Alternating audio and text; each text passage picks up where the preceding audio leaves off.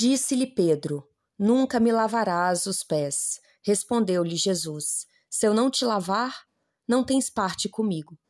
É natural vejamos, antes de tudo, na resolução do Mestre ao lavar os pés dos discípulos, uma demonstração sublime de humildade santificante.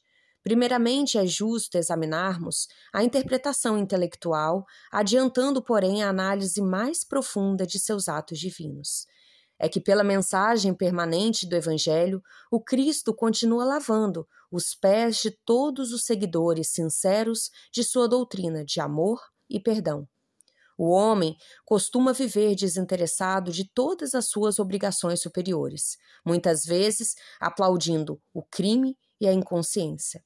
Todavia, ao contato de Jesus e de seus ensinamentos sublimes, sente que pisará sobre novas bases enquanto suas apreciações fundamentais da existência são muito diversas.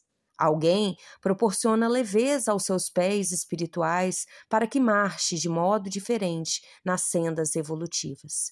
Tudo se renova e a criatura compreende que não fora essa intervenção maravilhosa e não poderia participar do banquete da vida real.